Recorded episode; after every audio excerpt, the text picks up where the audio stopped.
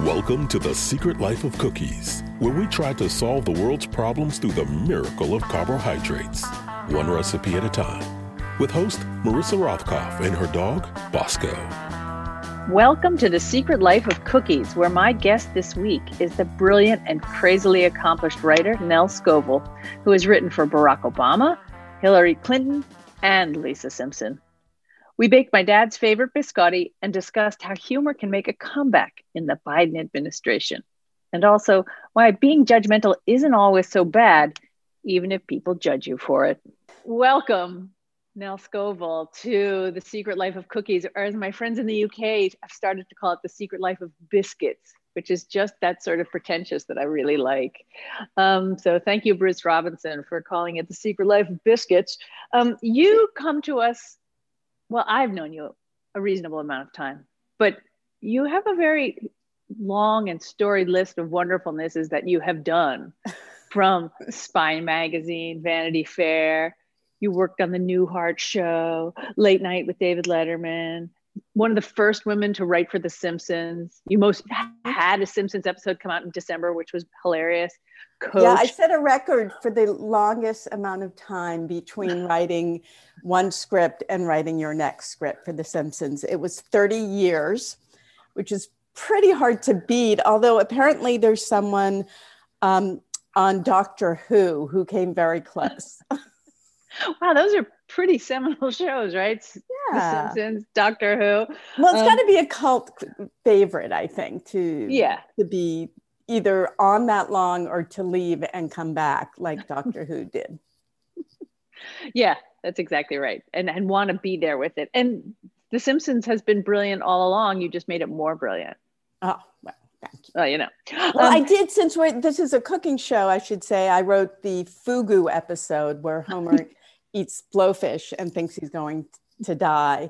And what's so incredible about that is when I pitched it 30 years ago, sushi wasn't in every supermarket in America. Like it was a fairly new phenomena. I remember when I went to my first sushi restaurant. Me too. I was in college and it was such a big deal. Do you know who I went to my first sushi restaurant with? No.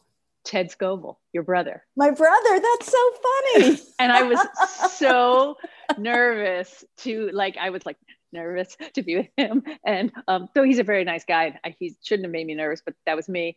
And I had raw fish in my mouth and I didn't know how to swallow. I was just like, um, I don't know how to, oh, this is a lot. It's too much. But I'm having sushi for dinner tonight. So I'm really, you know, I've worked through it well, this is another point though to make at the top is that we're fam fans, like we're right. each fans of the other's family. Yes, I know true. your brother. You know my brother. There's uh, there should be a word, probably a French word, not a German word, for when no, no. you enjoy someone's whole family. do you think the French actually enjoy other people's families though? Um, yeah, when they're drunk, sure. oh, look, so I'm finally preheated enough to put my cookies in. So very good. We, so now. to anybody who's listening, Nell is following the first and most important rule of baking, which is you really do need to preheat your oven. People are like, eh, why not? Because the temperature in your oven fluctuates from 250 to 500 to whatever until it hits the right temperature. So you're more likely to burn something if you don't preheat your oven. Did you know that when you woke up this morning now? No. So. No, you didn't. No, um, but you know, I have not finished going through the list that's you because there is Sabrina the Teenage Witch. Right. I created that and was the showrunner. And just like an aside, I went to college with, I just want to bring this, every single thing has to tie back to one of us. I went to college with Nina Gladir, whose father was the creator. Yes, George Gladir. Right. And she was the, na- in a sense, the namesake for Sabrina. Okay. Um, the world, if anybody's wondering, is only this big, which leads me to sort of one of the themes of I, I hope this podcast, which should be don't be a shitty person because everybody knows everybody. Um, you also helped write a reasonably well known book called Lean In with Sheryl Sandberg. I did. which then I think sort of the perfect follow on was your own book, which was called Just the Funny Parts about coping in Hollywood as a chick or a woman, as we like to call them. Um, so people always ask, like, how did you cross paths with Sheryl Sandberg? I was in Hollywood, she was in tech. And when I tell them it's so obvious, I met her through Facebook. Seriously? yeah. We had a mutual friend who actually worked at Facebook and she was starting to give more speeches and she had two young kids and was a COO of a then not public company but a growing company and um, most most young mothers meet their friends through Facebook anyway, so it seems so apropos. Yeah. Anyway, so they asked if um, this mutual friend said maybe you could help her, and um, she was giving a speech on Annapolis. There's there's this very famous Forrestal lecture, and um, I, you know, she she knew what she wanted to say, but I helped her organize and hone it and smooth it. And it was actually the first speech where she used the phrase lean in. And, um, and then we worked on, I helped her with the Barnard speech, the commencement address, which became sort of the spine for the book. Um, but I had seen her TED talk, which, um, so it's interesting. In 2009, I had kind of come out and written this big piece about Mm. how hard it was to be a woman working in late night TV, specifically my experience at the Letterman show. And at the same time, Sheryl was giving this amazing TED talk, which is called Why We Have So Few Women Leaders, mm. which like taught me more in 10 minutes than I, I had ever known before about the cultural expectations of women and how they affect our choices, which we think we have free will. We don't. We don't. uh, anyway, so that that, that was the connection there. That's amazing. And so, what was what was the process of writing the book like with her? And you know, so did did you write it through direct message or was it something different? um, so she had a she has a big job and we work mostly weekends and at night. Um, we were both iterators. I think i only saw her twice during the whole process. It was mostly an email. I was working on this crazy show called warehouse 13 oh, yeah. on the sci-fi channel so it was really odd for me because during the day I'd be like, um, you know, what if they found, you know, Pavlov's dog, and when they pet it, they start to, you know, salivate, or and uh, and then at night, you know, I'd be reading, you know, turning her outlines into chapters. But it's really exciting that I got to do that. It is exciting. Did it help sort of, I don't know, sort of Jelly, your thoughts and your feelings about having been a woman in because I mean you'd started with the 2009 like that was Vanity Fair. Yeah. Yeah. And then but did it help you put together your thoughts even further about it, it, let me just so let me go back a second. Was it easy being a woman? Is it easy being a woman working in Hollywood now? Is it easy being a woman working anywhere?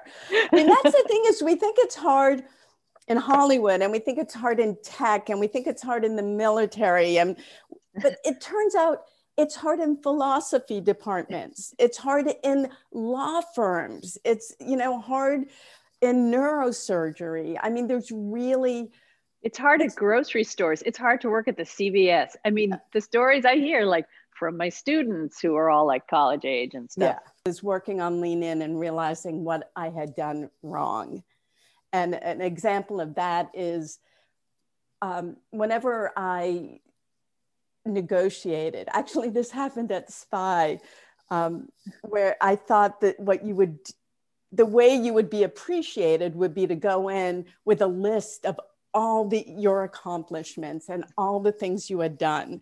Oh yeah. well, it turns out that works for a man. But if you're a woman, you got to be a team player. You got to come across as communal. You got to talk about the team. You got to talk about how happy you are to be part of that team and not to talk about individual accomplishments. You're giving me dry mouth, by the way. I feel yeah, very un- so so that's what I've been doing wrong. Does that uh, ring I, true for you? Well, to me, it rings true in that the part that rings true is I feel. I talked about this with E. Jean Carroll that I'm um, programmed to say I'm sorry, and I'm programmed mm-hmm. to um, accept the lowest salary, the lowest, eh, you know, sure. Oh, do you want me to do that for free? You know what? Let me do extra and I'll do it for free. I mean, oh, part you know- of it is being a freelance writer. Yeah. So that's just sort of part and parcel. Um, please uh, support my Patreon. I don't have them. Um, do you know about the favor penalty?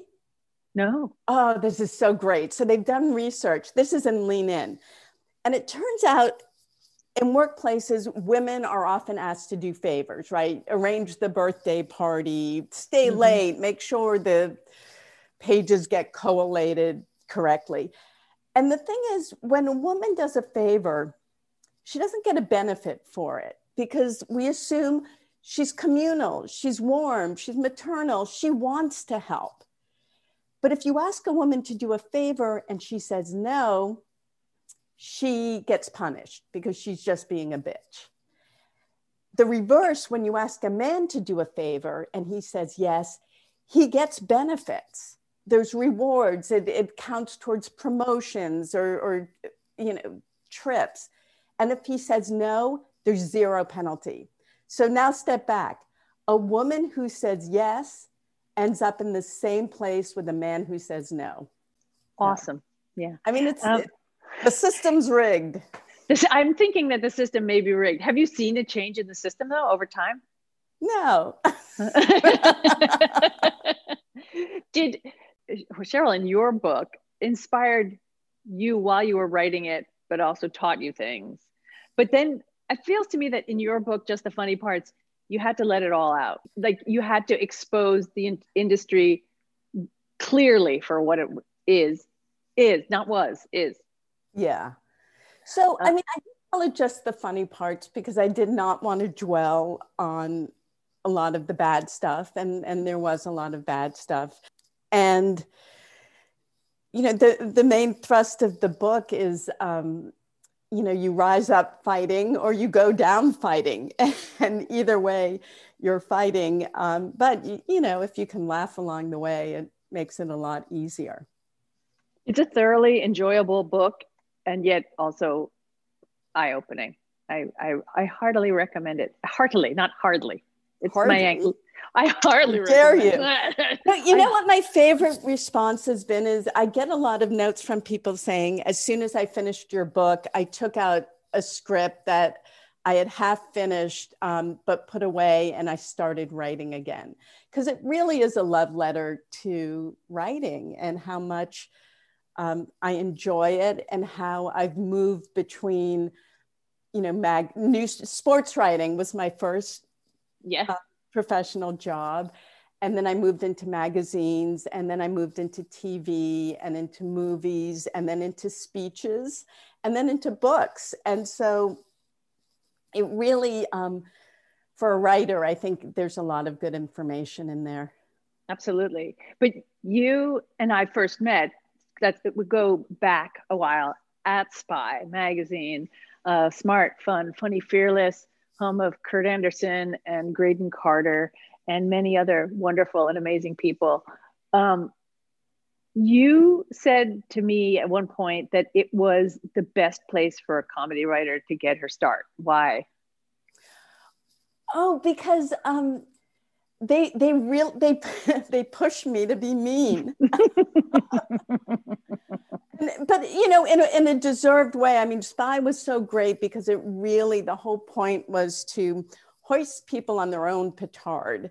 And it mm-hmm. you know it wasn't just pointing fingers. It was really getting people to reveal their their true selves. And um, boy, I would, you know, for every new young writer, I hope they get in a situation where someone doesn't say, You've gone too far, pull back, and instead says, Go further. You know, mm-hmm. push push against that edge. We had um, Donald Trump as the the focus for a lot of the stuff at spy and that's how i explain spy to people. I'm like well spy is where we got short fingered vulgarian from right?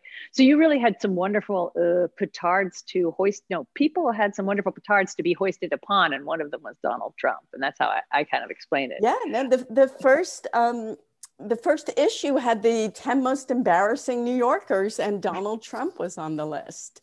Um, so it those the those years were hard, man, for so many reasons, but just psychologically. yeah. yeah. And then recently we also had him back, which also was uh, challenging psychologically. Um, you were one of the liberal media elites, I think, after, you know, like, and lived in California, but you, you left. Why did you, you left California? You weren't happy being that kind of coastal elite. You wanted to be a different coastal elite. Well, I've always had these dual, uh, um, you know, professions with between New York, where publishing is, and LA, where TV was. Although, you know, I've directed a couple of movies, and that was always in Vancouver. And then um, this last show, Warehouse 13, was shot in Toronto. Mm-hmm. So, um, yeah, and and actually, if so, I'm from Massachusetts. I'm from Newton, Massachusetts. Um, and when Trump won, I had this visceral reaction that just said, I want to go home. and I, to be in your I safe live, place. I live a quarter of a mile from Elizabeth Warren. and it just makes me feel safer. You could see her like walking her dog. You could possibly hang out with Bailey, her dog. I've seen Bailey in the window. I have oh god, I would become a little sickly groupie she around called that. me I, early, and she, you know when she used to call donors, it was really yeah. funny. And it, it, was on the phone, and I was like, "Are you AI?" And it's like, "No, no, I'm really here. This is Bailey sitting next to me." You, you sort of seem to imply that uh, LA is not quite the liberal uh, bastion that we uh, that the Republicans tell us it is. Well, there's a there's a lot of money there, and and like Wall Street, I think that you get people who are like, well, I don't like uh, Trump's policies about immigration, but you know, right. and that was the same line during Reagan too. I uh, yeah don't really think I jibe with this, but I've got to preserve my money. Yes, yes, yeah. At least they're at least they were being um, straightforward about it, which is um, sort of like, I mean, you could have moved to Cancun. I mean, that's today's fun story. Oh Mr. Um, Cruz, Mr. Sorry Not Sorry. Someone Perception. Read, it's blame your daughter at work day. the other you know, line I really loved was um, anyone else realize Ted Cruz had no problem crossing a border to give his family a better life? perfect. That's absolutely perfect. Um, I think we should like, I, I actually taught in my class today how to say you're sorry and mean it. Oh. Because, um, and I was very pleased to see that my, my students really got it. That saying, I'm sorry, that's how my trip to Cancun was perceived, doesn't count as an apology. Right. Um, and apparently they left the dog in the house no. by itself who does that i mean i'm sure it was being fed but no and the dog's name is snowflake Isn't that what's the Simpsons? It's Snowball, I think is the Snowball. Simpsons dog. But you know what I love about these oh, jokes? Oh, Santa's is little helper is the dog on the Simpsons. Oh, Snowball, the cat, maybe. Mm-hmm. Yeah um, is you know jokes are so much purer now. You know for four years we had laughs but underneath it all there was always like oh he's still president. And that's why i think remember the bernie meme with mittens? I'm like remember it was a month ago. Um, remember? Just about. It could have been a year ago. Who, i don't know. There is no, time no sense anymore. of time um, I think the reason that was so delightful was that it was like the first meme after he was gone. And it was just this pure release of joy without then having to go, oh, he's still president. Exactly. I think the difference between, well, I mean, you tell me, you, you're a professional. The difference between comedy, I mean, what was comedy during Trump versus what will comedy be during Biden? Has, will it emerge as something? Is it going to like emerge as something else? If you can kind of, you know, paint it with broad brushstrokes, or will it revert back to something during uh, pre-Trump days? Are we going back to basics? I mean, that, the yeah. Bernie meme was really quite pleasant, right? It was enjoyable. Right. And although think about it, like, well, it was just like a grumpy old man wearing very specific mittens. Although I just saw too, you know, they landed the rover on Mars and someone had a shot where Bernie was sitting there with mittens on Mars. But I think the hardest part of, of comedy during Trump was, you know, laughs are often found by taking a concept or situation to an absurd extreme. Mm-hmm. And the problem with Trump is that his real life actions were, were already extreme. So that limited the kind of jokes you can make. For example, like this, this is a kind of black humor that no longer worked. If you said, um, they're separating families at the border. What are they going to do next? Put kids in cages? like, oh, you know, yesterday, you know, make it make it easier for the guards to rape them. Like yesterday's black humor became our reality. And it, it's um, my friend Bill Prady, who created the Big Bang Theory, um, posted a really great tweet. I'm going to read it. He wrote, Dear fellow comedy writers, Donald, Tr- Donald Trump is currently touting a COVID 19 cure from a poisonous plant that he heard about from the My Pillow guy. Good luck with your jokes. That it. That's it. That perfectly sums it up. and so things were so dark, you couldn't like make them darker. It, it was really hard. Um, and the other thing is, I, I think, you know, comedy requires context in ways that a, a, lot of other art forms don't and they they jokes build off of shared experiences or shared cultural knowledge right? So there are there are universal human experiences that transcend time. Mm-hmm. and they actually they found graffiti in pompeii that are jokes and they reveal certain subjects that have always been funny such um, as? um, farts and and misogyny. It's evergreen. Farts and misogyny? Yeah but but there is um, my friend Randi singer who's great she wrote mrs doubtfire said um, People often ask me why I think right wing comedy doesn't exist or isn't funny, why there are no successful right wing humorists counterpoints to John Oliver, Jon Stewart, Trevor Noah, or Randy Rainbow. My answer humor requires an element of truth. So, I, and I agree with that completely. I, I think you completely. Need, and that's the shared experience right right and that's what made trump so challenging because yeah. the truth was just so difficult right so, as, as people someone else i know said i'm mocking and i'm ridiculing and i'm scared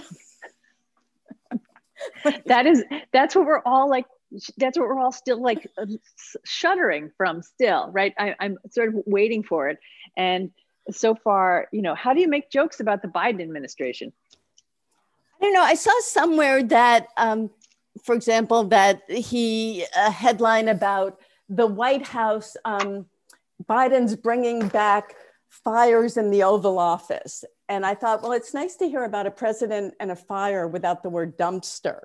but you know, you're going so you're going back to basics, and you're still making jokes about Trump because but that's right. We can't let that go. Um, and that is you know, Mel Brooks always said that you make fun of Hitler because that cuts him down to size. Um, and, that's especially now that he's no longer president. It's it's uh, um, you know, Rush Limbaugh is another one who you know mm, rest in yeah. Uh, ashes to ashes, rush to dust. um, but I saw there was a really funny tweet that um, if Rush Limbaugh hated gender neutral bathrooms so much, why why is his grave going to be one? and that's just mwah, chef's kiss. Speaking of which, I'm still. I think my things need five more minutes. Okay, I think I should briefly explain to people that we are making a biscotti from a recipe that I always used to make for my father. They're my father's favorite biscotti, and um, you live close enough to your father now that you could actually bring them to him, see if he likes them. Yes, uh, I'm excited. Right now, I have taken the biscotti and I'm doing the bis portion of them, which is I baked them once and now I'm slicing them into um, logs and I'm going to bake them for the second time so they get that crispy, I got to dunk it in something, vaguely break your tooth sort of hardness. I love the sound of the knife. oh, and I used Guittard. Is that how you pronounce the chocolate? It is. Yeah, Guittard. Here's why they're um, better too. Is I just read that Hershey's and Nestle's are still using child slave labor for processing the cocoa. And Guittards is all trade free and good yep. stuff. They're American, and they're out of San Francisco. They go and visit the um, farms themselves, like the one of the women, the one of the I forget her name, who runs Guittard right now, goes out, visits the farms, makes sure everything is ship shape in Bristol fashion, and um, though things in Bristol weren't so good during the slave trade, so that's probably not a great example.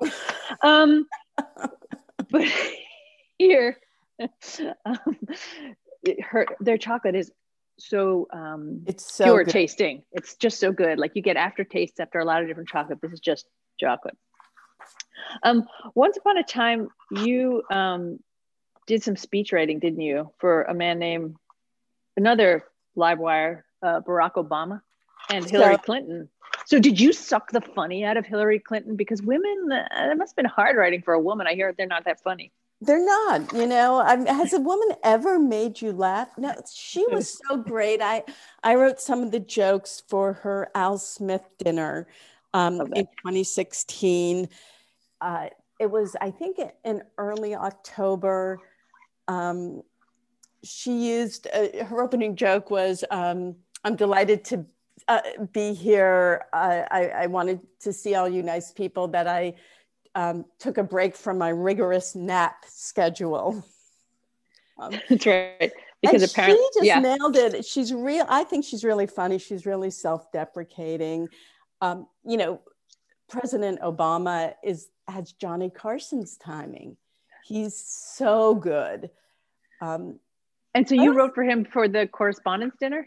Yeah, for a bunch of them, including I had jokes in the in the fa- infamous one where he went after Donald Trump. I did not write that run. um, do, do, you remember any of the jokes? The Trump jokes? Uh, any of the Obama jokes? That you Oh, um, Yes. Um, Just in case people don't realize out there that oh, well, they don't a, write the jokes themselves. One of he did about, and some of its performance was I wrote about Matt Damon, um, who had said he was disappointed in the president's um, uh, performance, and and Obama goes, "Well, Matt, I just saw the Adjustment Bureau and back at you." but he, he's he's just so um, charming the way he does it. My my biggest regret is the last year I wrote a joke that he that did not get selected. Um, that uh, I think would have gotten a big laugh. It went like this. Um, I turned 50 while in office, which meant I had to get my first colonoscopy. And guess what they found? Mitch McConnell. That guy can obstruct anything. that joke still is worthwhile. It is. Anyone could use it. We could all use that. He's up all our butts, let's be honest. So, everybody, you may well just something to warn your uh, you, uh, your doctor in case you go for a colonoscopy. it might be Mitch McConnell. you don't have polyps, you have Mitch. And what would be ugly? Never mind. I won't be that. Cool. You know, his birthday's tomorrow, the twentieth. Mitch McConnell. Yeah. What do you What do you get for the man who has ruined everything? That is really good question. I'm, sh- I'm I'm sure. Gosh, what do you get him? The man who's ruined everything. I think you um, get him a big steak dinner with butter on top, like the Peter Luger style. Um, how how cooked should these be? They should be. Um, you should. They should be firm to the touch, not rock hard, but they should have just okay. teeniest, tiniest bit of give, and they shouldn't be too colored. Just a little bit yellowy, golden. We're okay. talking about biscotti, not the arteries of Mitch McConnell. but we could be. it could be. Um, yeah. How, do, how are I'm they thinking of doing a fundraiser for the NAACP for old Mitch um, for his birthday because, uh, you know, they're the ones who filed the criminal lawsuit against the uh, armed insurrectionists. I don't think we should call them rioters. I think they were armed insurrectionists. I okay, so now I cut these and let them cool for a few minutes before oh, okay. you slice them up. Otherwise, they'll just crumble into. I'm behind you, though. I don't like that feeling. It's okay. I need to be ahead because I'm supposed to be better at that. You're you're ahead on jokes. um, so you, uh, I, I, not you, uh, you, hey, One. lady. um, you won. Did you?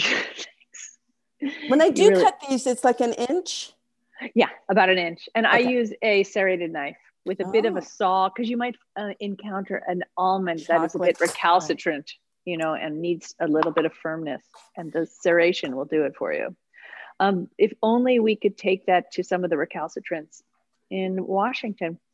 Um, I've noticed a little something that um, has happened since uh, Trump has gone the way of all things, and that is maybe it's just better, but the scandals seem a little they're they're new scandals. It's like we've stopped thinking about Donald Trump scandals, put them like under a tarp, and yeah. other weeds, other poisonous mushrooms are popping up, like the Lincoln Project. Oops, what's going on?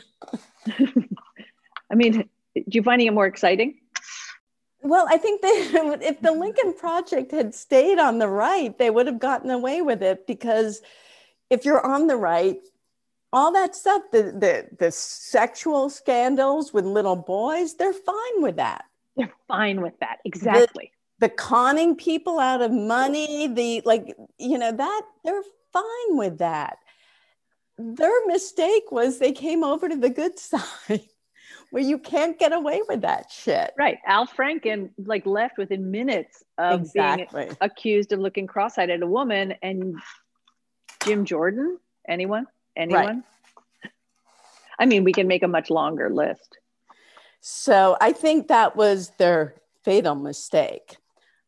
Um, but you know, we'll we'll see what happens with that. I, I wish they would just give all the money they have left to Fair Fight and say, you know, we glad we're, we're glad we helped you defeat Donald Trump. You know, you guys take it from here. Mm-hmm. Call right. if you want advice. Free advice. um, you the thing one of the things that you did in your um existence was you wrote that article not like your existence is over i don't mean to make it sound so glib uh, glib and um, um, uh, frivolous uh, you know speaking of scandals, one of the ones that you sort of tried to bring to people's attention was the problems in late night TV, and namely what it was like to work on the Letterman show. In yeah. 2000, in 2019, you went to Mr. Letterman yourself and had him read your article. Was that what happened? Like, how did that work out? I, I that would have taken an enormous. Were you thrilled, excited, anxious? Like, how did that feel? or do you feel emboldened? Well, like, no, it's, it's interesting. You were just talking to your students about um, apologizing because I think apologies are really powerful. They're not everything, you know, reparations are better, but apologies really are a start for people who have behaved poorly in the past. So um, in 2009, you know, David Letterman went on camera and said, I have had sex with women who work for me. He very purposely said for me, not with me. Mm-hmm. um, and there was a lot of attention on that because it was so juicy. He was getting blackmailed. It was it was a bizarre story.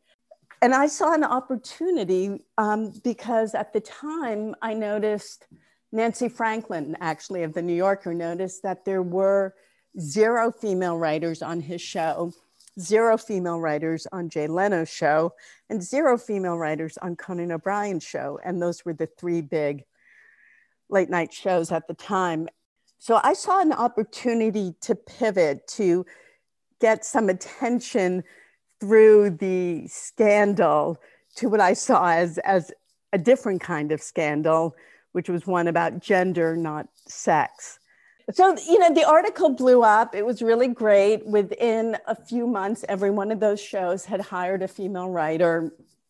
Um, I started being approached by other shows like Jon Stewart to help suggest writers for those shows and at, at um, Jimmy Kimmel. And, you know, that's been really great. And, and most of those shows, I think, now have like four women on their staffs, which is not close to 50% where it should be because the audience is pretty pretty 50-50 anyway so that was great it was a 10 year anniversary and i thought um, i wanted to do a follow-up and the follow-up the only follow-up i thought worth doing was to sit down with david letterman and say hey what's your take on all this? He had not read the article and so my my terms were you've got to read the article and we'll sit down and discuss it and he he apologized wow like a, a, a straightforward yeah. this was inappropriate I mean, both to me that that i didn't have a better time when i was working on the show and mm-hmm. didn't feel supported um, and also that he ignored 50% of the population. Now, Letterman, I'll say in 32 years, never had a single writer of color, which is so shocking. I know I waited for you to take a sip before telling you. Nobody it's, could see that I was literally had liquid in my mouth. I mean, it's really, that's uh, so, there's not even someone who can stand up and speak to that. anyway, but that was so, you know, and was it meaningful? I don't know. Like he had this opportunity for 30 years and he could have changed a lot of people's mm-hmm. lives and started careers and he didn't do that. So that's sad and you can't get that back. On the other hand, when someone who's that big of a cultural figure acknowledges that they were wrong, I hope that has all sorts of ripple effects through the culture, through the other people who worked on the show and have moved on, yeah i mean it's nice that he did it um, I, wonder if, if if it ever has to happen for right wing or republican uh, politicians or if that's just part of part and parcel of how we live now you know does everybody seems to get to survive that stuff right right i realize you know jim jordan isn't running for Congress again. He's going back home. Um, but Ted Cruz hopes to do it, and Josh Hawley hopes to do it, and you know they they still get away with sort of dealing with people as if it were 1956.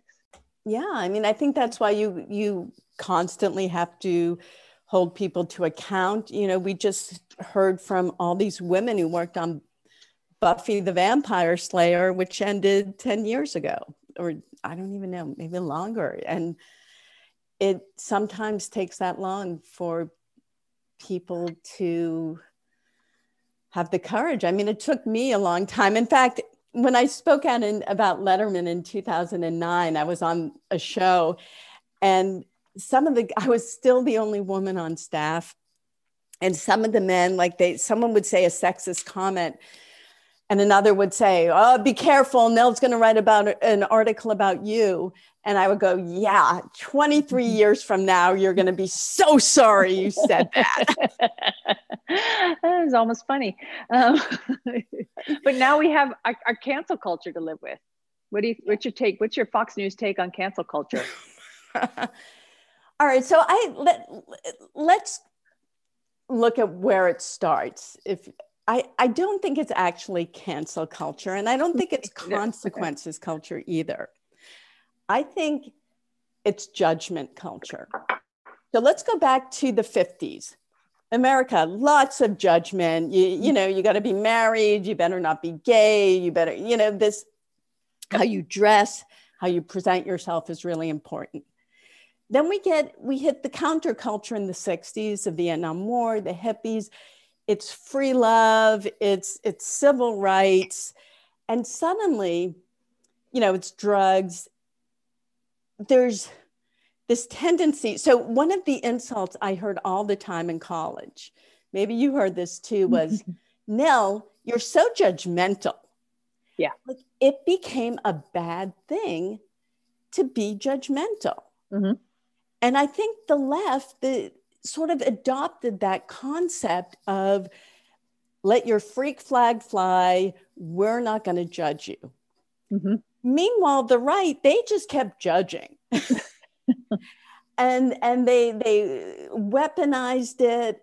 And the left still had this philosophical sense of you know we're not going to judge you for that. You know your that's your religious beliefs. We respect that. Um, so now we get to this point where we're starting to go, no, no, no. You know, you that your religious beliefs are actually racist, and we're going to judge you on that. Or you harass women, we're going to judge you on that. So I, I think it's really it's it's it's about time. I think it's good. I've never said that before. It kind of, but I was thinking about it today, and I, I do think um, it's the reckoning of judgment. And they love Judgment Day, right? That's what they're li- all living for. I know. So let's bring it to them now. I mean, the other thing is, I do think cancel culture lives within us all, and it's it's everyone's choice. So, like, first of all, you've got to do your own investigation. You got to do your homework. You you can't just read a tweet and decide someone's mm. horrible. So that's a lot of work now. That's a I, really big assumption and a lot of people really don't feel like they need to go there. That's why I curate my Twitter feed so I get people to tell me what to think. tell me what to think, what to feel, um, what to eat because some lunches and they look great. So, like, you know, Michael Jackson, I've read a lot of stuff about him. I watched that documentary and was shocked and was like, that's it. I don't want to listen to Michael Jackson anymore, except the Jackson Five when he was a kid. That was before he did all that horrible stuff. So I think I can still listen to it. Okay. What about early Woody Allen? Well, I think from Manhattan on, he was problematic. Okay. And even, can I tell you, even as a young woman watching Manhattan, it it made me it made my skin crawl. And I really I I loved his early movies, but uh, you know, I, I just Sleeper is incredible. Oh but from Manhattan on, I was done with him. Right, your spidey sense tingled. Yeah, yeah. yeah. It's just something. My woody sense tingled. Ew. but he could be done. Like he should just like that's the thing. Some of these people just like take take the rewards and go somewhere and enjoy the rest of your life and stop being part of our culture. You had your moment and you abused the privilege, really, in a way. I mean, that's my judgment. Um, so you uh, I love, you, by the way, in your um, recipe where you you give permission to eat the crumbs. Yeah, that's the best part of biscotti is the stuff that's left, the one cook left. So I've taken my biscotti out of the oven, which says to me it's almost time for our podcast to be over. Um, and as you can see, they're a lovely toasty brown. If you're really fastidious, you can turn them over to the other side, but I'm not that kind of person. Now, what are you working on next? Oh, um, I'm supposed to do um, a new show for Netflix. So I'm excited about that. Is it going to be funny? Will it have Pavlov's dog in it? What's it going to do? It, it, will be funny. It's uh, pretty traditional, going back to the half hour comedy world. Um, and I, uh, I started working on a novel like everyone else during the pandemic. I'm about 210 pages in, and uh, we'll see. What, like, just is there like a genre of the novel that you could just give us a little taste of? Oh, it's set in Hollywood. So it's basically all the stories I couldn't tell in my memoir. I'm now going to tell in a novel. this is going to be, a, a, you heard it here first, people. Everything in the book, it's fiction. Um, and what should I watch on TV tonight? Because it's Friday. Oh, um, so I I just watched Alice in Borderland which mm-hmm. is based on an anime. It's Japanese. It's so good. It's really okay. good. The same guy who directed Kingdom, which is a which is setting feudal Korea with zombies, and so much better than that sounds. well, I think on that note, we shall, uh, on the note of uh, feudal Korea with zombies. Yeah that's as, here's hoping as most discussions end. as most discussions end. May your weekend be devoid of feudal kingdoms with zombies, unless Thank that's you. what you want. It's so um, nice to talk to you, Marissa. It's so nice to talk to you too, Nell. Thank you so much for being on here, and I hope you enjoy your cookies or your biscotti. You. They're fancy. They're fancy. Treat them with the respect they deserve. Um, I hope to talk to you soon again. I hope you enjoyed The Secret Life of Cookies. A big thank you to Nell for joining me in the kitchen today. My recipes for my Daddy-O's biscotti can be found on my website at marissarothkopf.com. Please follow me on Twitter at Marissa Rothkopf, and if you will be so kind, please leave a nice review in the Apple Store. Stay safe and talk to you again next week.